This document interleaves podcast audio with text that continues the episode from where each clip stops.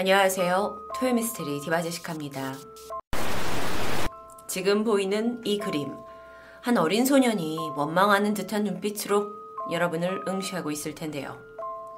눈에서 눈물방울이 뚝뚝 흐르고 있고 이 표정에는 뭔가 슬픈 사연이 있을 것 같은 느낌이 듭니다. 감정이 아주 잘 표현된 그림이죠.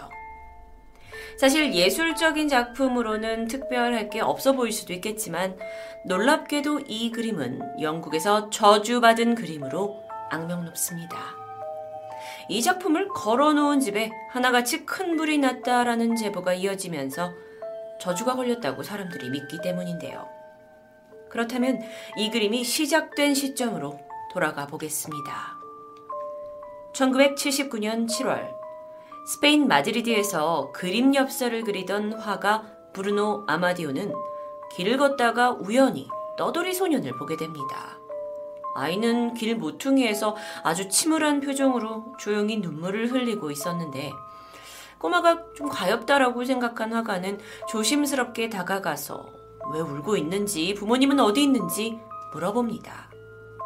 그런데 소녀는 그를 빤하게 쳐다만 볼 뿐 아무런 대답이 없었는데요. 어쩐지 처량해 보이는 이 아이에게 아마디오는 가지고 있던 빵을 하나 건네주게 되죠. 음식을 받아든 꼬마가 배가 고팠는지 허겁지겁 먹기 시작했고 남자는 얼마간 아이 옆에서 아이를 좀 달래주게 됩니다. 그런데 지나가던 성직자 한 명이 그 광경을 보고는 놀라서 다가왔어요. 그리고 아마디오를 한쪽으로 불러서 은밀한 이야기를 건넸죠.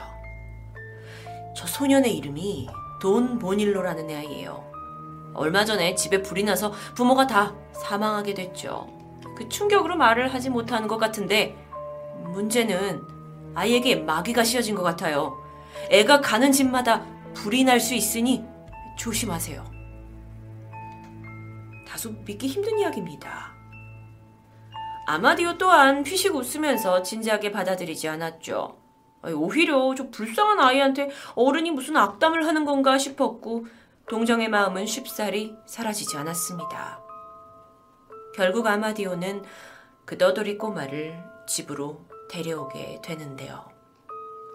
이후에 그는 아이에게 정을 주면서 정말 잘 키워보고 싶다는 생각을 하게 됩니다. 어르고 달래가면서 학교에 보내보려고도 했고요. 여전히 말을 하지 않는 아이에게 어떻게 하든 말문을 틔워보게 하려고 노력했죠.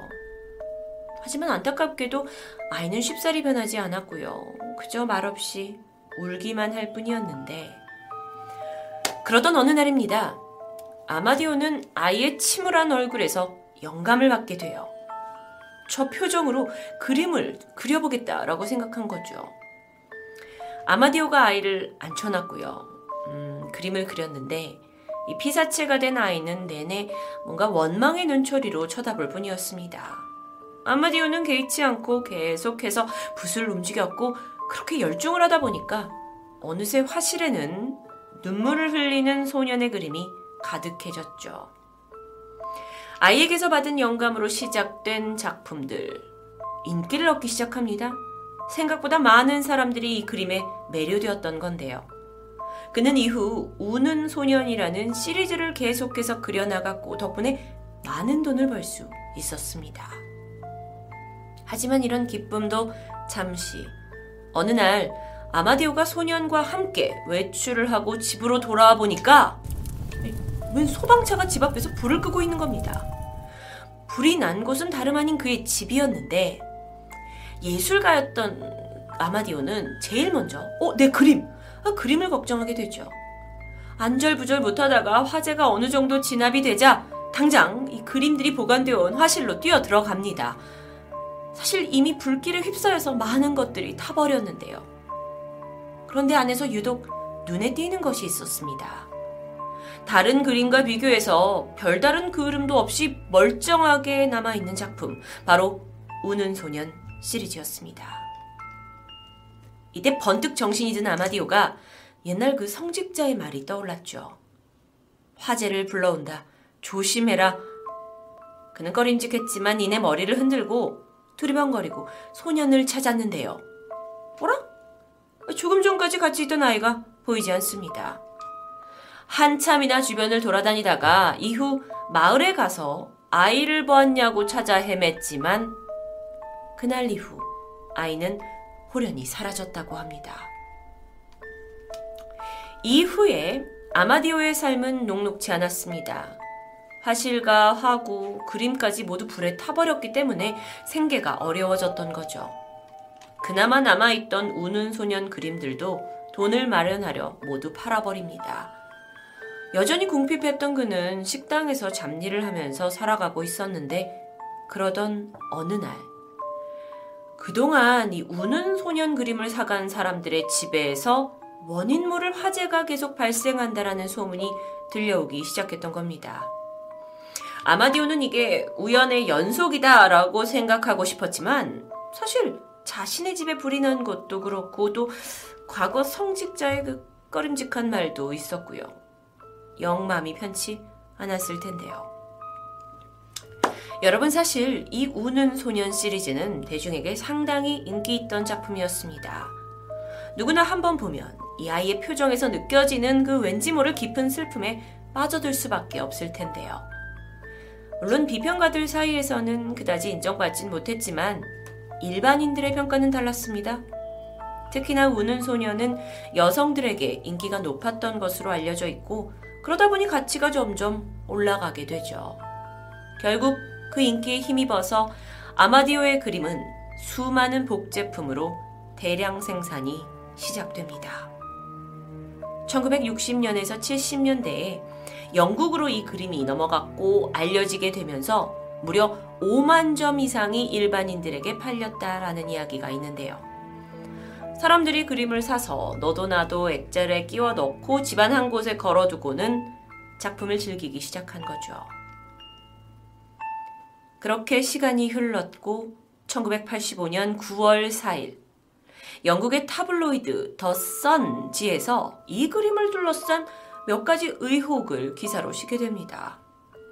보시다시피 당시 한눈의 시선을 사로잡은 헤드라인은 Blazing Curse of the Crying Boy 그러니까 우는 소년의 불타는 저주라는 글인데요. 내용은 이러했습니다.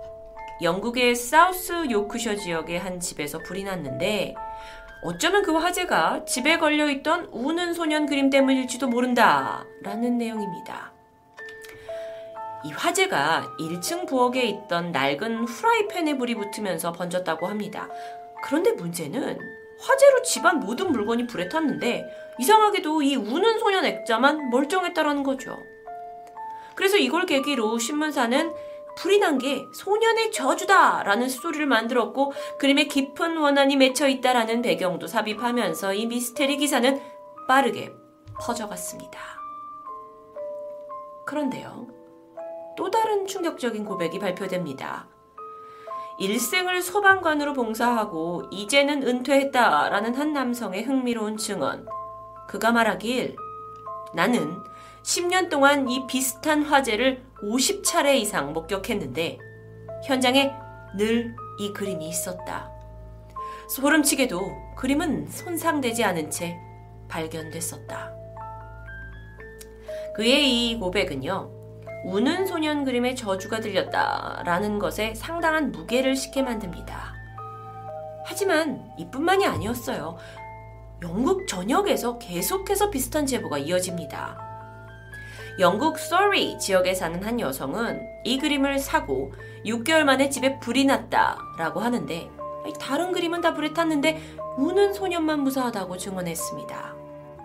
또한 노스 요크셔 지역에 사는 한 여성은 그림의 주인인 나뿐만 아니라 액자를 걸어주었던 친척 그리고 다른 친구의 집에까지 화재를 경험했다고 고백했고요. 그레이트 야머스 지역의 한 피자 가게에서는 아, 화재가 났어요. 그래서 모든 게 탔습니다. 하지만 유독 벽에 걸려있던 우는 소년 그림만 무사했다는 증언도 나오게 됩니다. 이 외에도 실제로 검색을 해보면 우는 소년과 관련된 무수한 제보가 이어집니다. 아, 그러다 보니 이 그림에 저주가 걸려있다라는 소문은 점점 사실화되었고요. 그러다 보니 그림을 가지고 있는 소유자들은 두려움에 떨게 되죠. 이때 이 사태의 심각성을 알게 된 더선지가요 독자에게 제안 하나를 합니다. 당신의 집에 소장하고 있는 우는 소년 그림을 편집부로 보내달라. 그러면 소방서의 도움을 받아 한꺼번에 태워버리겠다는 겁니다. 그래서 사람들이 너도 나도 그림을 벽에서 떼서 신문사로 보냈고요. 모집 기간이 끝나자 이 신문사에 약 2,500여 점의 우는 소년 그림이 도착합니다. 더선지는 이후에 큰 모닥불을 만들었고 이 그림들을 소각시켜 버렸습니다. 타오르는 불길과 함께 그림에 관련된 저주 괴담이 잠잠해지는가 싶었죠. 하지만 이후에도 미스테리는 계속됩니다. 여전히 이 그림을 가지고 있던 사람들이 자신한테 크고 작은 화재가 났다라는 걸 세간에 알려왔던 건데요. 1992년 영국 미들즈브러에 위치한 한 아파트에 사는 여성이 내가 이 그림을 숙모한테 받았는데 그림을 벽에 건 다음 날부터 약 3번의 크고 작은 불을 경험했다라고 말합니다. 뿐만 아니라 1998년 영국 더블린에서 발생한 가정집 화재 현장에도 이 그림이 발견됐다라는 보도가 이어지는데요. 정말 이 우는 소년의 그림엔 저주가 걸린 걸까요? 그리고 그 저주는 아무리 불에 태워도 끝나지 않는 걸까요? 물론 우연일 수도 있습니다. 하지만 일관성을 가지고 화재 현장에서 계속 아무렇지 않은 채 발견되는 이 그림 때문에 사람들의 불안감은 쉽사리 없어지지 않고 있습니다. 그러던 2010년이었죠. 영국의 작가 겸 코미디언인 스티브 펀트가 BBC의 한 라디오에서 이 그림에 대한 새로운 의견을 내놓습니다. 그림이 불에 타지 않는 이유가 복제 그림으로 만들어질 당시에 어떤 특별한 방화 소재로 제작되었기 때문이다. 라는 주장인데요. 펀트는요, 이 주장에 뒷받침을 하기 위해서 실제로 그림에 불을 붙이는 실험을 테스트를 보여줬습니다. 영상으로 확인해 보시죠. 자, 액자의 끝에서부터 불이 붙어서 활활 타오르기 시작합니다. 어, 그런데 이 활활 타오르는 거에 비해서 불길이 중간으로 옮겨지고 있는 것 같진 않아요. 계속해서 보시겠습니다. 음, 어라? 불길이 오히려 아까보다 조금 줄어드는 느낌이 드는데요. 혹시 느껴지시나요? 불길이 점점 잦아들고 있는 거예요. 결국에는 불길이 거의 없어집니다. 결국 불길은 바깥 테두리만 조금씩 태운 후에 사그라져 버렸습니다. 이 실험으로 인해서 아, 이 복제 그림은 분명 불이 잘 붙는 일반 종이가 아닌 뭔가 다른 방화 재질로 만들어졌다라는 것을 밝혀낼 수 있었죠. 게다가 펀트는 다른 주장도 했었는데요. 이 화재 현장에서 어쩌면 그림을 천장에서 이렇게 실로 매달아서 고정하는 방법을 썼을 가능성이 크다는 겁니다. 만약 이 상황에서 불이 붙으면 실이 먼저 끊어지게 되죠. 그러면 자연히 그림이 떨어지면서 앞으로 쓰러질 거고 앞면이 바닥에 엎어져 있다 하면 연기와 열로부터 보호될 수 있었다라는 것이 그의 이론입니다. 그럴듯하게 들리는데요. 이 두 가지 조건, 그러니까 방화 재질, 그리고 천장에서 실로 거는 방식, 이것 때문에 우는 소년이 이 숱한 화재 현장에서 살아남게 된 것은 아닐까라는 게 요점입니다. 물론 이건 스티브 펀트의 의견일 뿐 아쉽게도 아직 그림을 둘러싼 소문에 대해서 확실하게 밝혀진 것은 없습니다. 그런데 여기서 또 다른 주목할 만한 점이 있는데요. 작품이 만들어진 이래 우는 소녀는 수없이 많이 판매가 되었지만 정작 화가인 브루노 아마디오에 대한 정보는 거의 없다는 겁니다. 앞서 소개한 그림을 시작하게 된 사연은 우는 소년을 향한 어떤 저주의 소문이 커지게 되자 사람들 사이에서 퍼진 시작된 이야기였거든요. 브루노 아마디오에 대해서 알려진 팩트는 그는 1911년생으로 우는 소년 그림 시리즈를 그렸고요. 1981년에 사망했다 정도뿐입니다. 그림의 명성에 걸맞지 않게 그의 정보는 여전히 베일에 쌓여 있죠. 브루노 아마디오 그림의 원작자로서 만약 그가 살아있다면 저주에 대한 소문을 잠재울 수 있었을까요? 혹은 그는 유일하게 이 그림에 대한 진실을 알고 있지 않을까요? 집에 걸어두기만 하면 화제를 불러온다는 저주받은 그림, 우는 소년 시리즈. 뭐 그냥 웃어 넘길 수 있는 가벼운 미스테리로 여길 수도 있겠지만 여러분은 이 그림을 집에 걸어둘 수 있으실까요? 토요미스테리 디바제시카였습니다. 참고로 저는 절대 걸지 않을 예정입니다.